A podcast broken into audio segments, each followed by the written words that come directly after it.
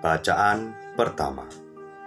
1 Korintus bab 3 ayat 18 sampai dengan 23 Semuanya itu milik kalian tetapi kalian milik Kristus. Dan Kristus milik Allah.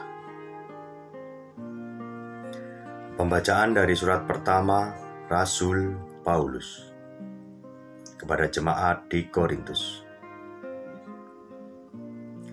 Saudara-saudara, janganlah ada orang yang menipu dirinya sendiri. Jika di antara kalian ada yang menyangka dirinya berhikmat menurut penilaian dunia ini, hendaknya ia menjadi bodoh untuk menjadi berhikmat. Sebab hikmat dunia ini adalah kebodohan bagi Allah.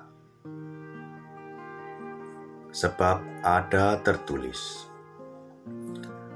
Allah menangkap orang berhikmat dalam kecerdikannya sendiri. Dan di tempat lain, Tuhan tahu rancangan-rancangan orang berhikmat.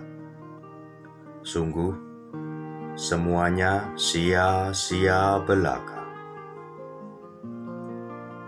Karena itu, janganlah ada orang yang memegahkan dirinya atas manusia, sebab segala sesuatu adalah milikmu.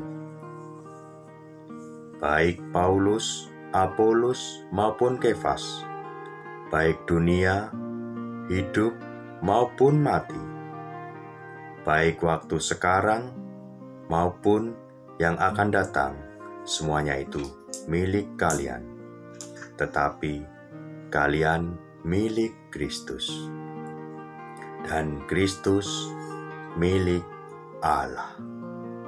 Demikianlah sabda Tuhan.